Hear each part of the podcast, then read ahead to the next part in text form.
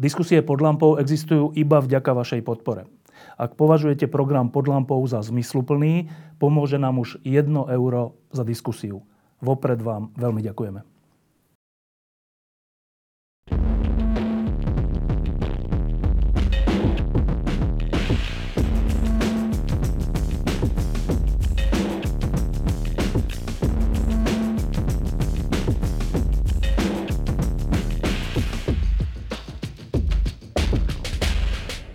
Dobrý deň e, na tomto špeciálnom vydaní pod lampou tu na pohode. E, tá, toto vydanie má názov 30 rokov slobody a mojimi dvoma hostiami sú ľudia, ktorí počas tých 30 rokov boli pri všetkom podstatnom, čo sa v Československu a potom na Slovensku dialo.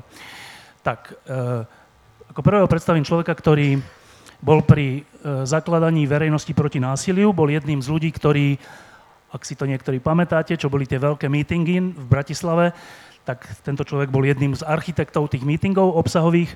A potom v roku 98, keď sme tu bojovali s Mečerom, bol to jeden z ľudí, ktorí stáli pri e, tej formácii, ktorá sa volala SDK, ktorá e, do veľkej miery toho Mečera porazila a tým sa Slovensko stalo súčasťou západu.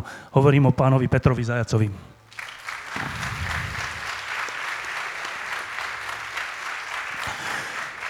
Druhý, druhý host bol tiež pri všetkom podstatnom. Spolu s Petrom Zajacom to bol človek, ktorý stal pri tých mítingoch na námestí SMP a pri vzniku verejnosti proti násiliu, násiliu a pri celom novembri. Potom bol poradcom československého prezidenta Václava Havla potom bol v čase, keď išlo o to, či Slovensko bude súčasťou západu, bol veľvyslancom Slovenska v Spojených štátov amerických a výraznou mierou sa zaslúžil za to, že sme sa do tých západných štruktúr dostali. A v posledných rokoch bol poradcom eh, prezidenta Andreja Kísku, a bol trocha, tak trocha obviňovaný z toho, že všetko, čo Andrej Kiska povedal, on napísal. Nebolo to úplne tak, ale bol to dôlež, dôležitý človek kancelárie prezidenta, hovorím o Martinovi Bútorovi.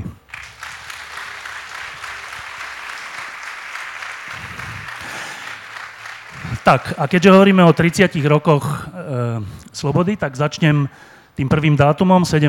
novembrom 1989. Eh, ja som mal vtedy 24 rokov a dovtedy a aj odvtedy je to pre mňa najdôležitejší dátum môjho života, čo sa týka toho, čo sa na svete stalo.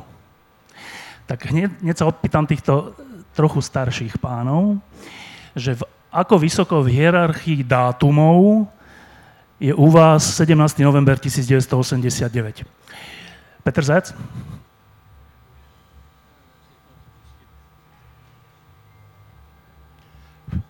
Dobrý deň, ďakujem pekne.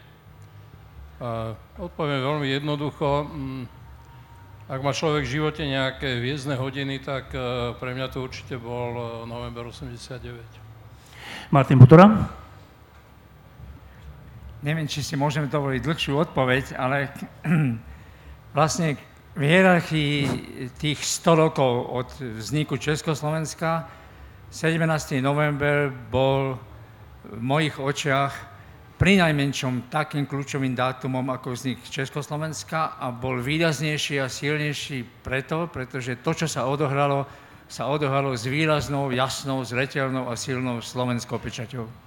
No a teraz sa vás opýtam, lebo teraz žijeme dobu už je 30 rokov odvtedy a žijeme dobu nielen dezinformácií a všetkých hoaxov, ale žijeme aj dobu toho, že aj také tie normálne veci, ktoré sa udiali pred 30 rokmi, sú interpretované úplne rôzne.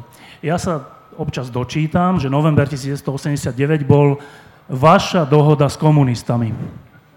Alebo sa dočítam, že november 89 bola vlastne iba dielo komunistov Eštebe a Lorenca. Tak, vy dvaja ste boli, že priamo pri tom. Tak popíšte pre nás a pre mladých ľudí, že ako dramatické to bolo, o čo vtedy išlo a či to bola vaša dohoda s komunistami? Peter Zajac. No celkom určite to nebola nejaká dohoda s komunistami. Mm, z hodou okolností existuje jeden taký záznam, ktorý urobil pán Žáček, ktorý vtedy pracoval v Ústave pamäti e, národa. A sú to také zvodky e, eštebákov v podstate aj z prvých dní novembra a nedávno sme si to práve pozerali, kde jedna z tých zvodiek, jeden z tých textov tých zvodiek je veľmi zaujímavý práve preto, že z toho textu absolútne vidno, že ten Eštebak nemal ani potuchy, že kto sú tí ľudia, ktorí to robia. To znamená, že Eštebe o tom nemalo ani šajnu a keď o tom nemalo šajnu Eštebe, tak samozrejme o tom nemalo šajnu ani komunistická strana, pretože e, komunistická strana Eštebe poznalo e, sekulárny disent, to znamená Šimečku, teda staršieho Šimečku, e, Kúseho a ďalších, plus poznala ľudí z kresťanského disentu, ako bol Čarnogórsky alebo Mikloško, plus poznala niektorých ľudí, ale to iba niektorých ľudí z ochran- ochrancov prírody, menovite povedzme Jana Budaja, a to bolo aj všetko. Lenže tí ľudia, ktorí vstúpili do novembra 89, boli oveľa, pochádzali z oveľa rozmanitejších skupín a napríklad, keby ste si pozreli taký prvý zoznam ľudí, ktorí sa podpísali pod Mm, keď prišli do umeleckej besedy 19. novembra 1989, tak by ste zistili, že najväčší počet z tých asi 350 ľudí sú umelci, ale to bolo prirodzené, pretože to zvolávali výtvarníci, zvolávali to medzi sebou, to sa šírilo, povedal by som, te- telefónmi, žiadne iné nástroje vtedy neboli. Ale tam priamo ehm, v tej umeleckej besede bolo z tých 350, bolo možno vyše 200 ľudí, bolo, boli, boli umelci. Keby sme teda chceli povedať, že, že to boli umelci, ktorí robili november 89, tiež by to nebola pravda. Tie skupiny boli veľmi rozmanité, bolo ich, bolo ich dosť veľa, boli tam maďarskí liberáli, ehm, boli tam ehm, sociológovia, boli tam vedci, No proste rozmanité skupiny a určite ani jedna z týchto skupín nejakým spôsobom nekooperovala ani s komunistickou stranou, ani z EŠTV. Martin, nakoľko to bola dramatická chvíľa v tvojom živote?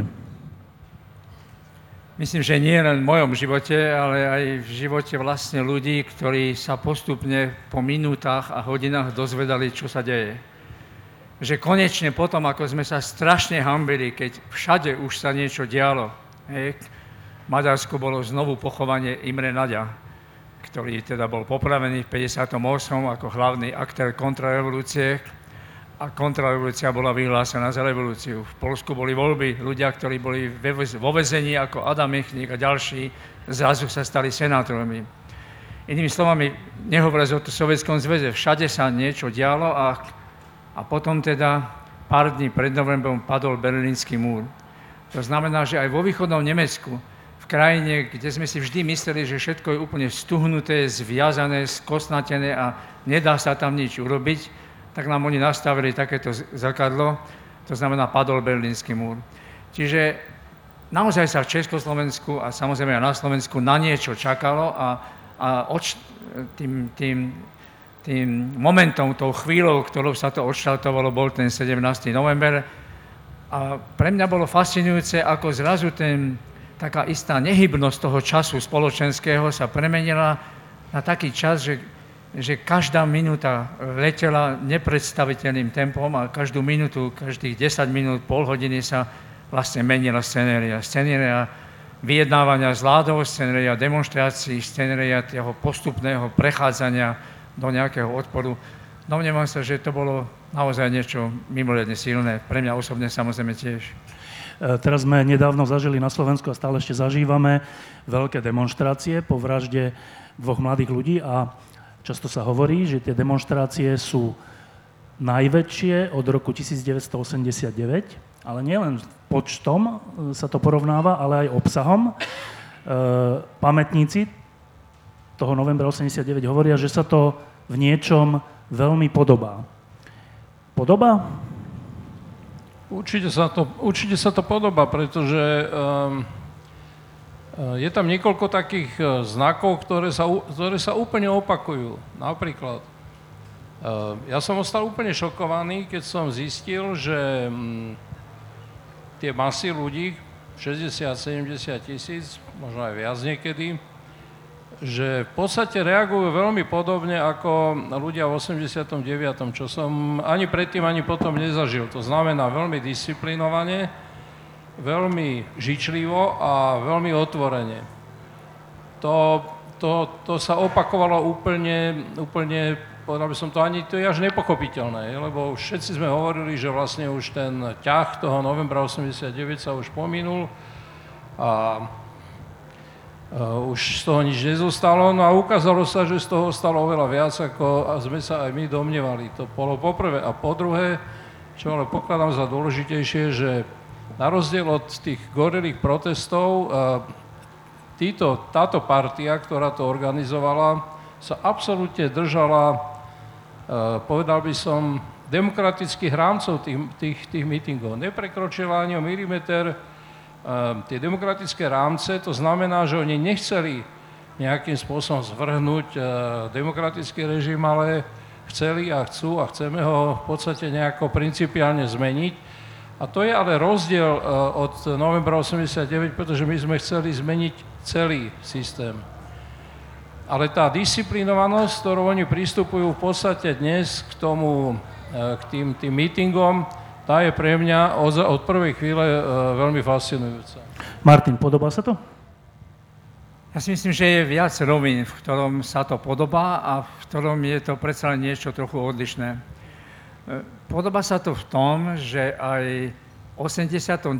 musela dozrieť a dospieť generácia, ktorá už mala dosť toho všetkého prispôsobovania po sovietskej okupácii. Tých 20 rokov spoločnosť žila takým spôsobom, že ľudia pochopili, že ten režim sa zmeniť nedá, to znamená, správali sa tak, aby sami pre seba pre svoje rodiny, pre svojich blízkych získali aspoň aké také výhody, aké také slušné miesto, akú takú pozíciu, aby nejakým spôsobom mohli žiť. Samozrejme, robili veľmi veľa kompromisov a toto všetko sa začalo pomaly meniť, keď dorastala generácia, ktorá si povedala, nie, my už, my už jednoducho kompromisy robiť nebudeme. Československo zaostáva, pretože Československo naozaj zaostávalo vo všetkom. Zaostávalo civilizačne, technicky, ekonomicky, E, zaostávalo z hľadiska nejakej, e, nejakej otvorenosti, nejakej slobody a tak ďalej. A títo mladí ľudia, ako dospievali, tak zrazu sa objavil tento moment vzdoru, ktorý si myslím, že k tým všetkým skupinám toho vzdoru, teda tých umelcov, tých, ako sme to kedysi nazývali, ostrovy pozitívne deviácie, sa vlastne pridala masa ľudí, Spočiatku ich tiež nebola masa, ale postupne to nadobudolo takýto charakter a tým, domnievam sa, sa to podobá. Čím sa to predsa len trošku odlišuje, že my sme naozaj povední nevedeli, pretože hrozba toho, čo urobili Číňania pred pol rokom, keď na tom námestí proste povraždili a postrelili tými tankami tisíce mladých ľudí, tá hrozba stále vysela vo vzduchu.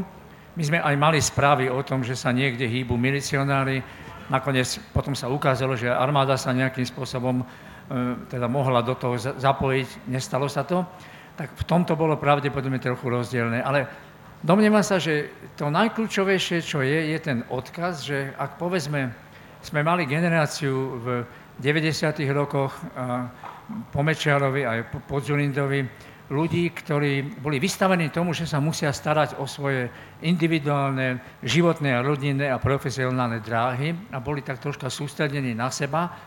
Zrazu sa na Slovensku to preklopilo a oveľa viac ľudí prišlo na scénu, ktorí si povedali, ja sa musím starať nielen o seba, ja sa musím starať o svoj domov. A ten domov môže byť úzky v mojej obci, ale aj širší domov, ktorým je celé skorumpované a proste zošrotované Slovensko. V tomto zmysle slova to je ten odkaz toho novembra.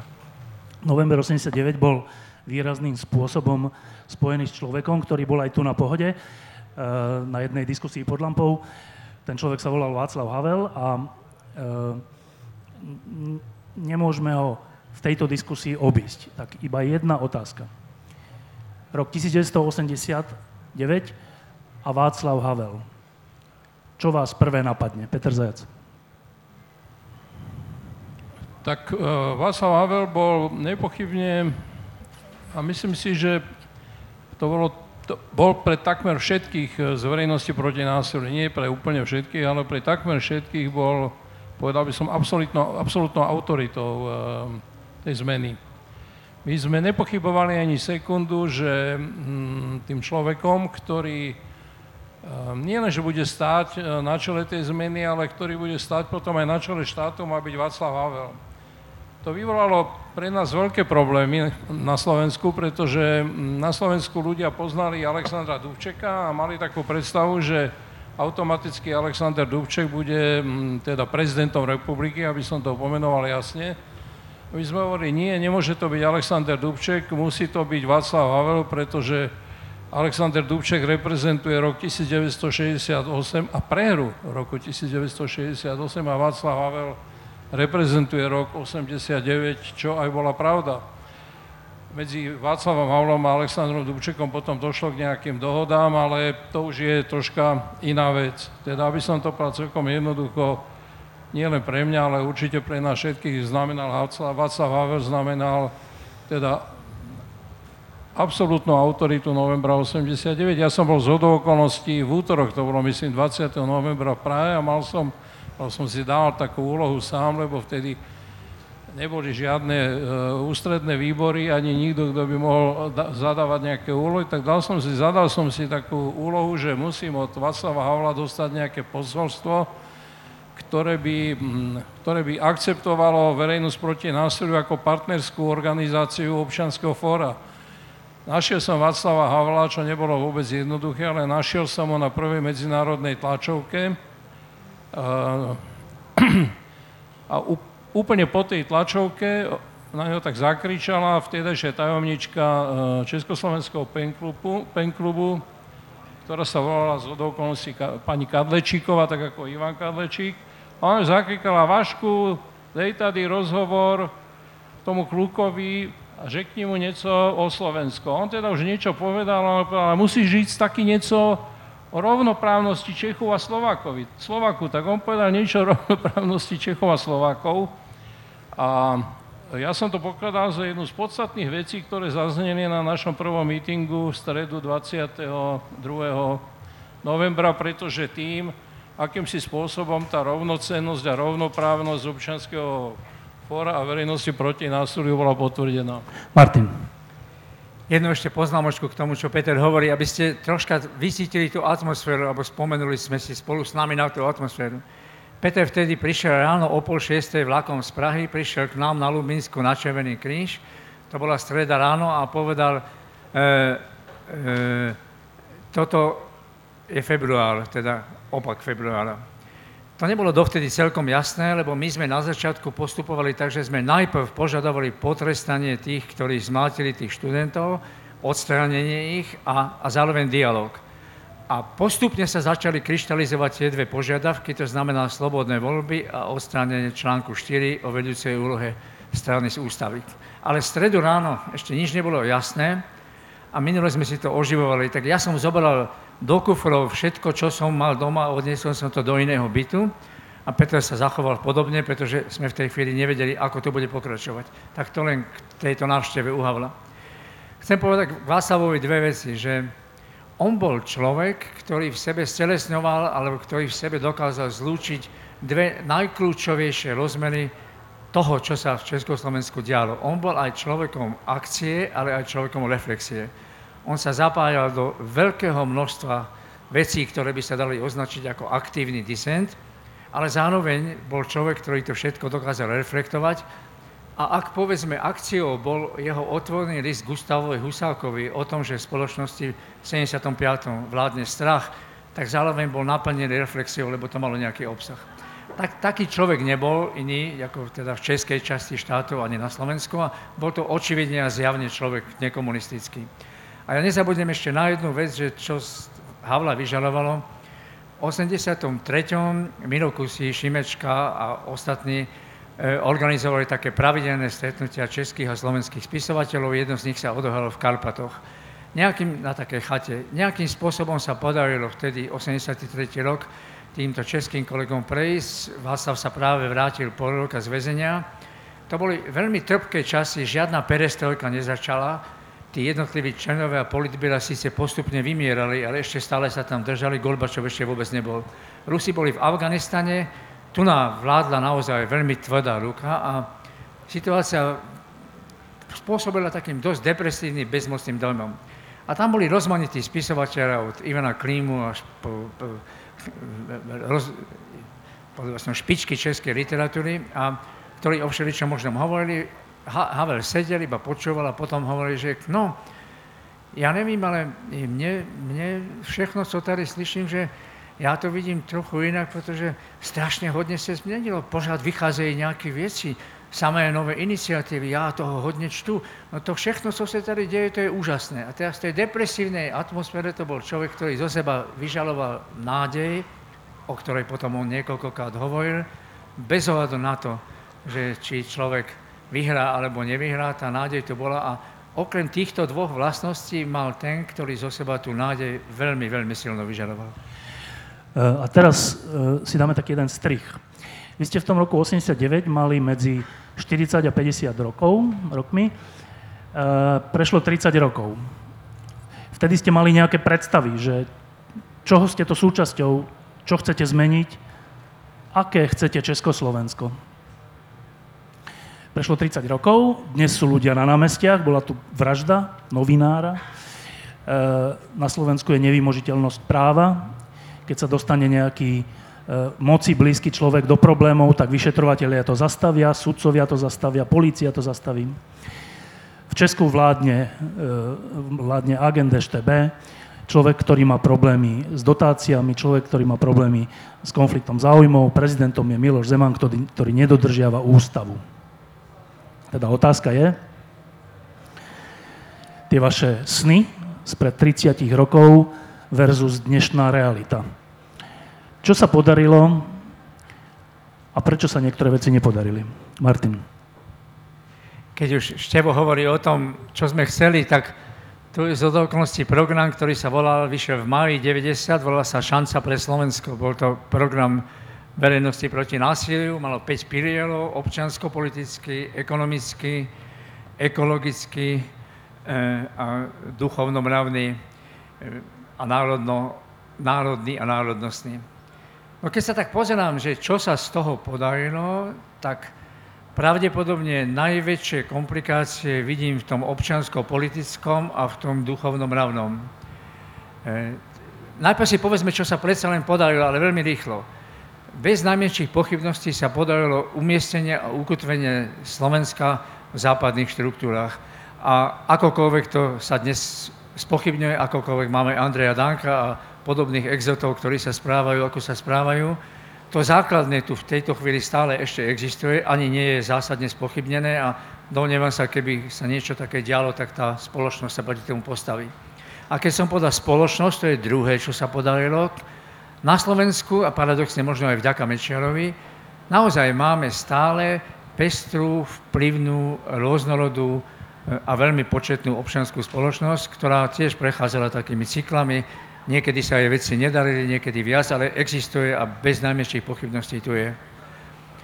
No, e, keď sa posunieme týmto smerom, tak potom sa dostávame do oblasti, kde je niekoľko kľúčových oblastí a kľúčových takých rezov spoločenských, kde sa veci nie nedarili, ako by sa mohli, ale kde sa niekedy veci nedarili až katastrofálnym spôsobom. To znamená, ten, ten taký pokus, ja si nemyslím, že sa dá hovoriť o únose štátu, ale ten pokus o únos štátu, ktorý sa začal za Mečera, ale ktorý sa ešte rozvinul a dostal ešte ďalej za to posledné obdobie, ten tu bez pochyby bol a ten stále je tu. E, na Slovensku sa veľmi výrazným spôsobom zvýšili sociálne a regionálne rozdiely a hoci sa zvýšila aj vzdelanostná úroveň, hoci sa aj ekonomika v niečom pohľa ďalej, e, okrem týchto javov, ktoré sú späté s nejakým termínom oligarchická demokracia alebo korupcia a všetko, čo s tým súvisí, si myslím, že čo na Slovensku veľmi chýba je, že aj keď sú jednotlivé oblasti, kde sú ľudia, ktorí by vedeli ako na to a aj sa vracajú domov a sú pripravení do toho vstúpiť, stále ešte neexistuje základné, kľúčové, strategické rozhodnutie, ktoré by prebudovalo tento štát. Ale zaznamenali sme, že znovu tí mladí ľudia neprišli iba na námestia, tí mladí ľudia prišli aj do komunálnych volieb, tí prišli do európskych volieb, tí sa pojavili v prezidentských voľbách a uvidíme, ako sa pojavia ďalej. E, táto energia ešte ani zďaleka nevyprchala, domnievam sa, že má šancu, aby mohla pokračovať a potom sa ukáže, či tieto jednotlivé čiastkové, povedal by som možno aj úspechy, bude možné prebudovať tak, aby sa Slovensko strategicky pohlo niekde inde. Peter, ty si pred rokmi vydal takú knižku, ktorá sa volala Sen o Slovensku. Nakoľko je ten sen splnený? No, ja som potom vydal ešte druhú knižku, ktorá sa volala Krajina besna. Takže to trvalo len 7 rokov, čo sa sen o krajine zmenil na krajinu besná, keď som rozmýšľal o tretej knihe, ale potom som ju tak nenazval. Tretiu knihu som napísal aj vydal, ale chcel som ju nazvať Krajina besná. Ale zdalo sa, mi, zdalo sa mi, že to by bolo troška veľa, že by to bolo príliš také pesimistické.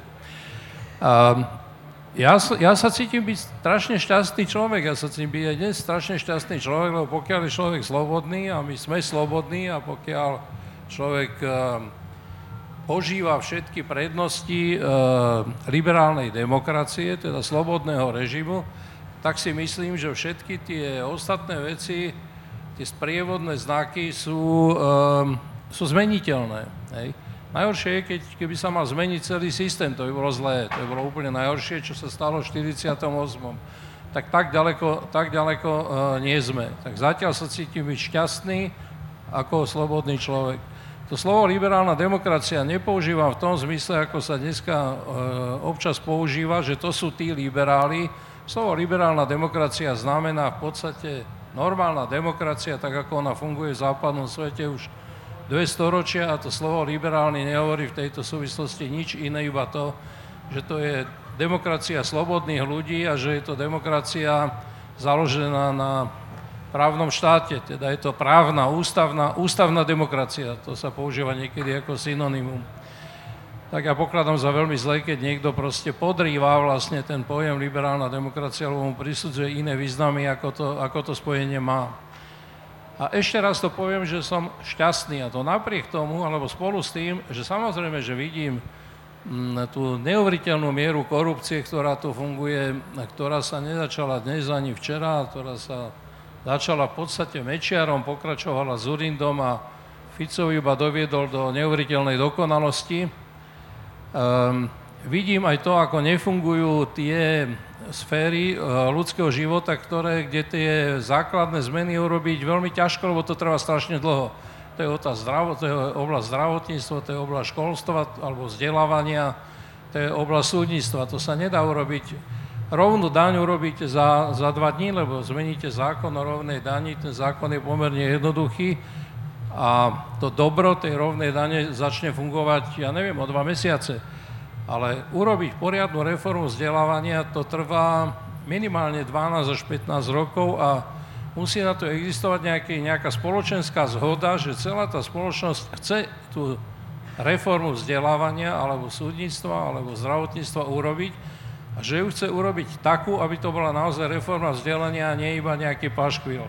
Tá, toto vidím ako obrovské problémy, problémy, ale bez ohľadu na to sa cítim byť uh, veľmi slobodný človek. Uh, vrátim sa ešte jedno veto k tomu novembru 89. Ono totiž dneska to vyzerá tak, ako keby ako keby sme boli vtedy revolučným odborovým hnutím, ako keby sme chodili na schôdze a mali nejaké vedenie a mali nejaké výbory a mali nejakého podpredsedu a podpredsedov.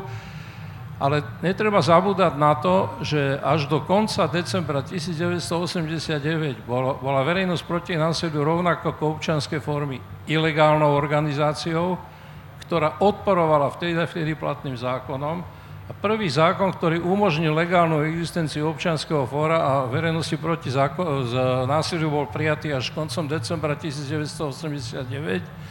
Takže sme existovali v takom ilegálnom mode, napriek tomu, že dneska už je to takmer nepredstaviteľné, že to bola štruktúra, ktorá bola horizontálna.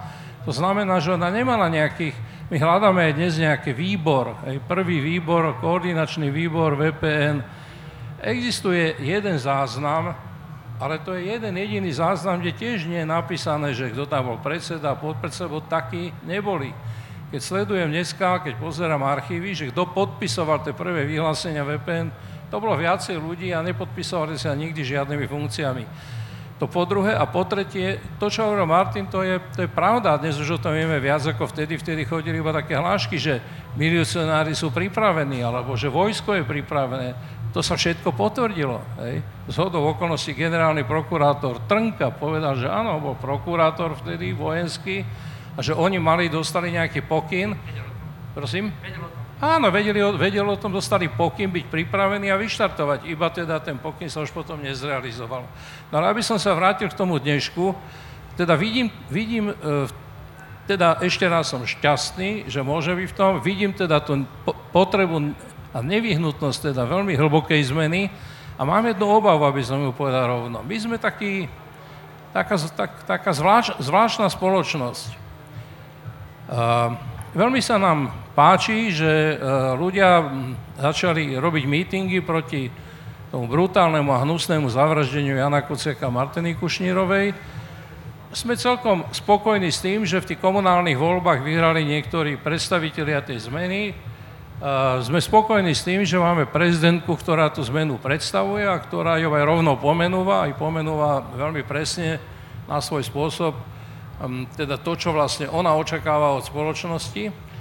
Ale zároveň mám taký pocit, ako keby sa teraz ľudia nejako uspokojili a povedali si, však je to dobré vlastne. Hej. Ja vidím, že v Čechách sa pripravuje na 17. novembra 2019 obrovská demonstrácia na letnej, kde má prísť 500 tisíc ľudí.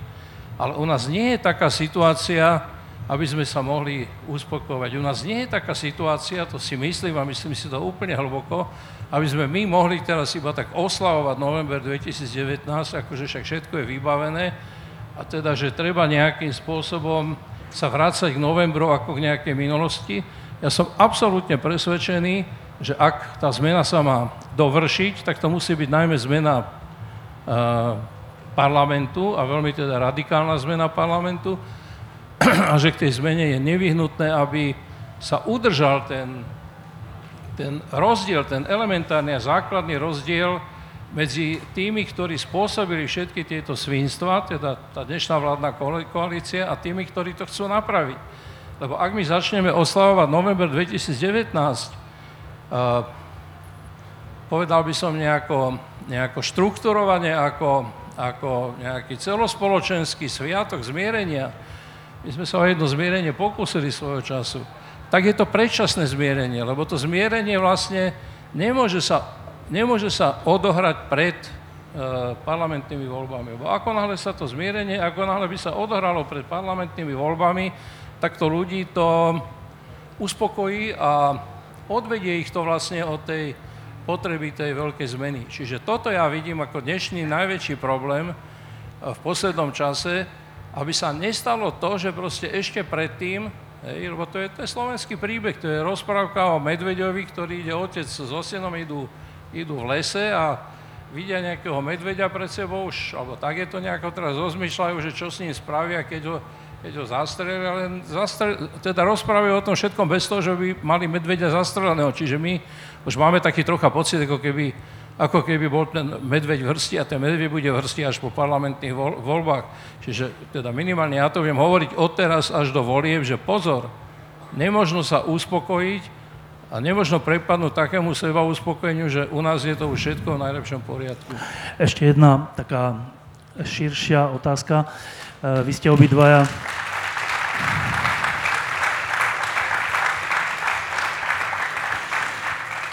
Vy ste obidvaja zažili tú e, hroznú situáciu, keď e, do jednej krajiny, ktorej ste súčasťou, prídu cudzie vojská, okupujú ju a sú v nej ďalších 20, 20 21 rokov. To boli vtedy vojska Varšavskej zmluvy pod vedením Moskvy. A e, vlastne veľkú časť vášho života ste žili v krajine, kde tie vojska rozhodovali. Nie naši politici, nie naše voľby, ale niekto iný. Eh, teraz síce žijeme takú dobu, keď um, priatelia starých poriadkov obvinujú každého iného, len nie seba, kto je kým platený. Všetci sme platení Šorošom, všetci sme platení CIA a neviem, tieto hlúposti. No lenže potom prídu fakty. Nedávno vyšlo najavo, že šéf jednej rakúskej vládnej strany dohadoval sa s ruským oligarchom, alebo s jeho teda vyslankyňou o tom, že oni zaplatia jeho kampaň. Ešte menej nedávno, minulý týždeň, vyšlo najavo, že poradca Salviniho, to je ten veľmi populárny tali- talianský minister vnútra, tiež hovoril s nejakými Rusmi o tom, že by dostali nejaké peniaze, respektíve lacnejšiu ropu a z toho by mohla jeho strana e, vyhrať alebo financovať voľby. A teraz sa vás pýtam ako dvoch ľudí, ktorí zažili tie ruské tanky. Keď čítate tieto správy, čítate to tak, že neutrálne, alebo to čítate so spomienkou na ten 68. a s istou obavou. Martin. Samozrejme, že takéto správy každý musí čítať s pochopiteľnými a oprávnenými obavami. Je svojím spôsobom potešiteľné, že teraz vyšla najavo posledná správa oficiálnej agentúry Slovenskej informačnej služby, ktorá tentokrát aj priamo pomenovala, odkiaľ tá hrozba pochádza, ktorá teda aj označila konkrétne e, jednotlivými vetami, jednotlivými odstavcami proste Rusko ako krajinu, ktorá rôznym spôsobom zasahuje. To považujem tiež za istý krok vpred a domnievam sa, že to, čo si ešte povedal o tom Štráchem a o tom Taliansku, ale týkalo sa to do istej miery ale Penovej a ešte niektorých iných strán v teda tej inej časti Európy, v starších členských krajinách, no to vlastne len potvrdzuje, e, že stále si myslím, e, to, čo povedal Peter, že spať nemožno ani chvíľu, to je bez najmenšej pochybnosti pravda, ale podľa mňa tá energia tu ešte stále je. My keď sme robili v Inštitúte pre verejné otázky porovnávanie indexu demokracie, ktorý má veľa indikátorov, poviem vám pravdu, Taliansko za Berlusconiho nebolo na tom lepšie, ako teda Slovensko za Fica z hľadiska viacerých kritérií. Na Slovensku ale máme jednu skúsenosť a to považujem za úplne kľúčové keby sme sa veľmi, veľmi mali vrátiť ešte k našim národným buditeľom, tak keby kdokoľvek z nich, Štúl, Hurban, Hoďa, Matičiari, Daxnerovci, Ludáci, Hoďovci a ďalší a ďalší, až do 18. roku, keby oni počuli, že tu si každý môže povedať a napísať, čo chce, a tu sú normálne slobodné voľby, ktorých všetci môžu voliť, tak by si klakli a pomodlili by sa Pánu Bohu, že toto Slovensko dobré. Dobre, ale to je staršia história. V tej novšej histórii máme, a to je veľmi dôležité si opakovane pripomínať. Áno, mali sme TISA, mali sme slovenský štát, aj s jeho hroznými, e, teda viacerými charakteristikami a krokmi, ale potom bolo povstanie. V 46. komunisti vyhrali v českej časti štátu, ale na Slovensku komunisti nezvíťazili. V 68. roku sa predsa len niektoré veci pohli aj vďaka tomu, čo sa dialo na Slovensku. Mali sme Mečara, ktorý mal 80% popularitu a skončil ako skončil. Mali sme Kotlebu, ktorý najprv vyhral a potom prehral župné voľby a potom sme mali nedávne voľby. Čiže na Slovensku sa už, o tom som presvedčený, sa už pomaly usádza určitá mentalita krajiny a ľudí a spoločenstva, ktoré zažilo porážky, nikdy nebolo najlepším žiakom v triede, lebo mali sme, máme a budeme mať veľa problémov, ale ktoré aj po podážke dokázalo vstať a niesť zástavu ďalej. To považujem za, za kľúčový charakter toho, kľúčový znak toho, že táto spoločnosť je proste pripravená, keby aj náhodou sa stalo, že tie parlamentné voľby nedopadnú úplne tak, ako by sme si vedeli predstaviť z hľadiska nejakej strategickej zásadnej obnovy a rekonštrukcie štátu, ja z tohto hľadiska nemám obavu, pretože tu sa usadilo niečo, tu sa usadil mentálny kód, o ktorý sa nejakým spôsobom dá oprieť. A poslednú vetu ešte, vlastne to prvé prehlásenie verejnosti proti násiliu, keď Peter hovoril o tej horizontálnej štruktúre, končilo vetou, ktorá sa postupne v týchto obdobiach znovu a znovu naplňa.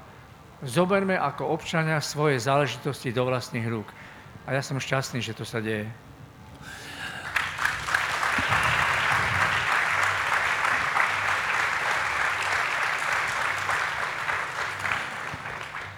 Eh, posledné dve otázky.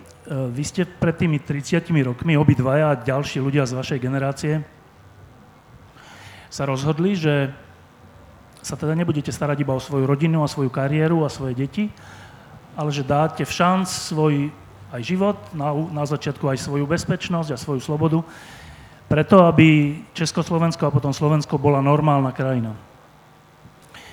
Tých 30 rokov ste tomu venovali nielen profesný život, ale do veľkej miery aj svoje súkromie a všetko, čo s tým súvisí. Tak tá predposledná otázka je, že keď sa teraz pozriete dozadu, um, čo všetko ste stratili a napriek tomu urobili by ste to znova? Martin. Stratili? No, ak niekde pocitujem nejaký osobný deficit, tak to je to, že tu niekde v hľadisku sedí vnúčka Hanka, že ten veľký počet ako detí a vnúčat a pravnúčat, ktoré máme, že s nimi nemôžeme byť tak často a povedal som tak patrične, ako by sa na starých rodičov patrili, patrilo. Ale fakt je, že keď sa stretneme aj po dlhom čase a vidíme sa tak, ako keby sme sa videli včera. Ale okrem toho si vôbec nemyslím, že sme niečo strátili. Ja len, ja len na ukážku. Dobre, tak na začiatku bola otázka, aký režim sa zmenil. Tak predstavte si, že by sme žili v režime, ja to bleskové zosumarizujem, kde by vládla jedna strana, povedzme Slovenská národná strana, ktorá by rozhodovala o každom jednom poste, či je to post riaditeľa, alebo vedúcej zelovodcu, alebo riaditeľky knižnice a riadila by kompletne štát. Žili by sme v krajine, kde by vôbec nebolo možné sa dozvedieť inú pravdu ešte o tom, čo sa deje vo svete alebo aj u nás, pretože jednoducho nebolo okrem zahraničných vysielačok a viedenského rozhlasu televízie nebolo nič. Žili sme v krajine, kde vlastne sa nejaká individuálna tvorivosť nemohla vôbec prejaviť a kde akékoľvek prejavy nejakého slobodnejšieho a kritickejšieho hlasu boli hneď vystavené ostrému sledovaniu. Nakoniec žili sme v krajine, kde bola nedostatková ekonomika, to ani nespomínam, od toaletného papiera až po čakanie na auta. Ale žili sme v krajine, kde keď bol Černobyl a vaše deti sa hrali v piesku, tak sme sa to nedozvedeli. Trvalo to, kým sme sa dozvedeli a vieme zo štatistík, že ako to postihlo. A napokon žili sme v krajine, kde niečo také ako táto pohoda by samozrejme nikdy nebola možná. Ja si nemyslím, že sme niečo strátili. My môžeme ďakovať tomu neuveriteľnému šťastiu tej zhody a okolnosti, že vlastne bol Reagan, bol pápež, bol Gorbačov, boli Helsinky, veci sa nejakým spôsobom pohli vonku a že sme sa konečne pohli aj doma. A odtedy sa hýbeme, občas sa potkneme, občas spadneme, ale ideme ďalej. Ja to nepocitujem ako stratu, ja to pocitujem ako obrovský dar. Peter?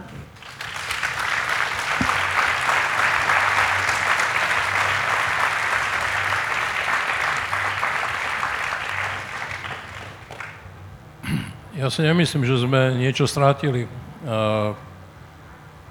Máme plné životy a to nemôže byť nikdy e, stráta. Naozaj. Myslím, že môžeme mať všetci, čo tu sedíme, že naše životy sú plné. Hej. Viete, to si ťažko predstaviť e, tých, povedzme, 20 rokov tej tzv. normalizácie od roku 1970 do roku 1989. To boli stratené životy to bol aj môj stratený život. Lebo to bol čas naprostého bezčasia, to bol, tam sa nehybalo nič. Tých 30 rokov uletelo neuveriteľne rýchlo, ten, ten, ten čas, tak ako on existuje, môže byť buď subjektívne, buď strašne pomalý, alebo strašne rýchly. A tých posledných 30 rokov bolo strašne rýchlych a strašne plných, takže o strate by som určite, určite by som nehovoril niečo sa nám podarilo a niečo sa nám nepodarilo, ale takto chodí vždy v dejinách. A teraz je to proste na vás, to bude vaša budúcnosť. My môžeme ešte niečo urobiť a musíme ešte niečo urobiť, ale vy to už budete robiť sami pre seba a pre vaše deti a my vám to môžeme nejakým spôsobom pomáhať a môžeme ešte niečo, niečo, niečo urobiť. Ja nemám rád tie reči o tom, že sú starí a mladí, alebo starí a noví a starí sú nepoužiteľní a noví sú použiteľní, pretože starí majú niečo, čo nemôžu mať e, mladí ani noví a to je skúsenosť. A tie skúsenosti nie sú len zlé, ale tie skúsenosti sú aj dobré. Ale to, čo je úplne podstatné, je, aby ste vy si osvojili ten základný pocit, ako celoživotný pocit, že môžete niečo pre seba, pre svojich blízkych, pre svoje okolie, pre svoje prostredie, A nie len pre to najbližšie prostredie, ale aj pre obec, pre región a pre štát, aj pre štát, že môžete preto niečo urobiť a že chcete preto niečo urobiť.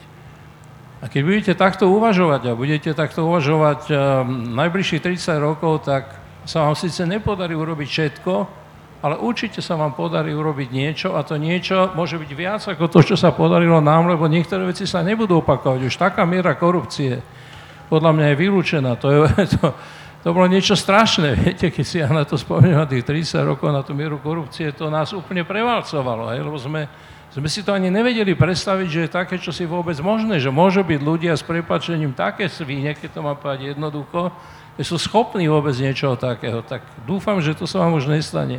Ale ešte raz, ak si osvojíte tú základnú vec, že chcete pre seba a pre svojich najbližších, ale aj nie len najbližších, ale aj pre tých vzdialenejších niečo urobiť, tak tých ďalších 30 rokov bude vašich.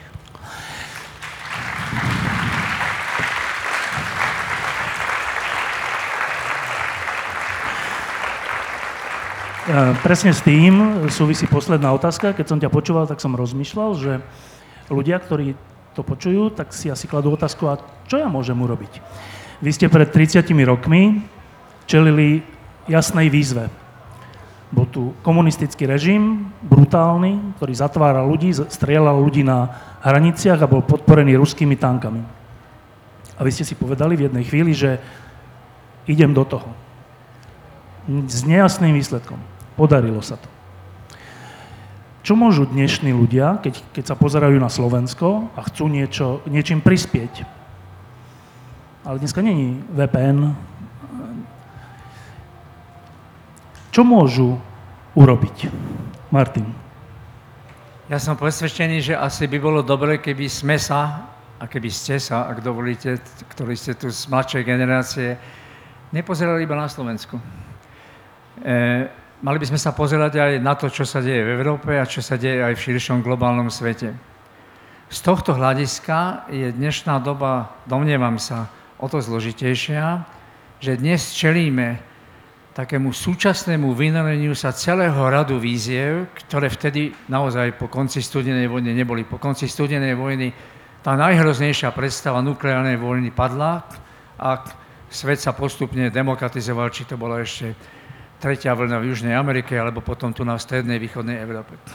Dnes je tých víziev a tých problémov viac a sú nepredstaviteľne vážne či je to klimatická kríza, či je to proste tá tektonická geopolitika, ktorá sa roztriasla tým všetkým, čo sa deje, či je to všetko, čo súvisí s demografickou krízou, či je to vlastne tie ďalšie pohyby miliónov ľudí, ktorí možno niekde prídu a budú chcieť nájsť nejaký nový domov.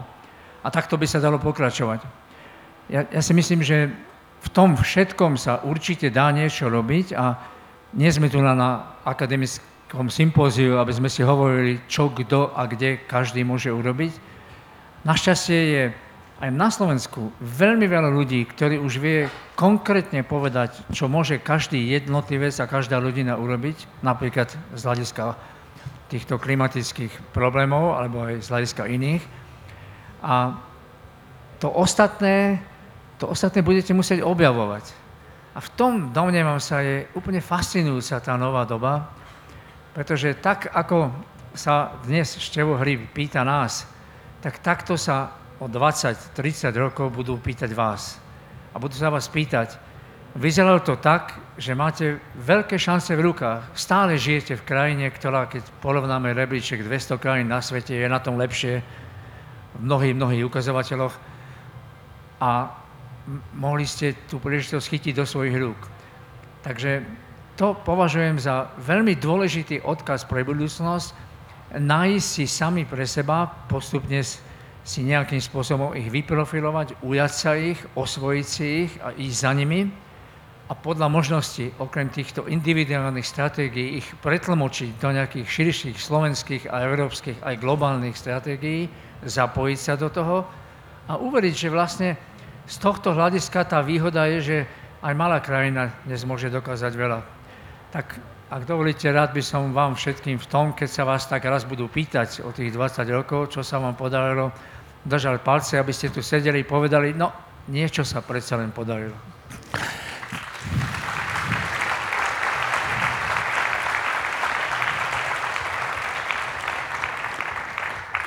Rada Petra Zajaca.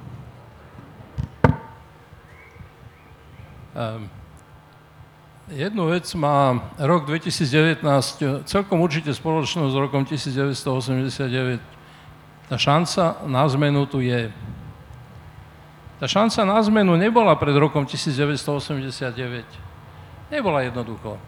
Tá šanca mohla prísť až vtedy, keď sa pohol Sovietský zväz. To bez toho by to nešlo, pretože by tak ako sa to istkrát opakovalo, tak by bol každý ten pohyb, aj v Československu, by bol utopený v krvi. Tak sa to dialo. Ale v roku 1989 tá šanca tu bola a my sme tú šancu, sme sa tej šance chopili, nielen my, čo sme tu, ale my všetci sme sa tej šance chopili. E, to bolo v tej chvíli úplne ako najpodstatnejšie. Tá šanca je to aj dnes, je to šanca na veľkú zmenu a Netreba tú šancu zahodiť. Neslobodno ju zahodiť. A jedine, čo sa dá povedať, je, vezmite svoje veci do vlastných rúk. Tak. Uh,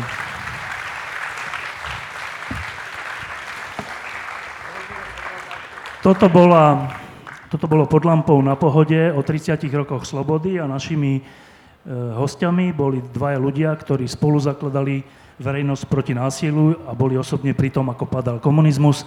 Ďakujem Petrovi Zajacovi a Martinovi Butorovi.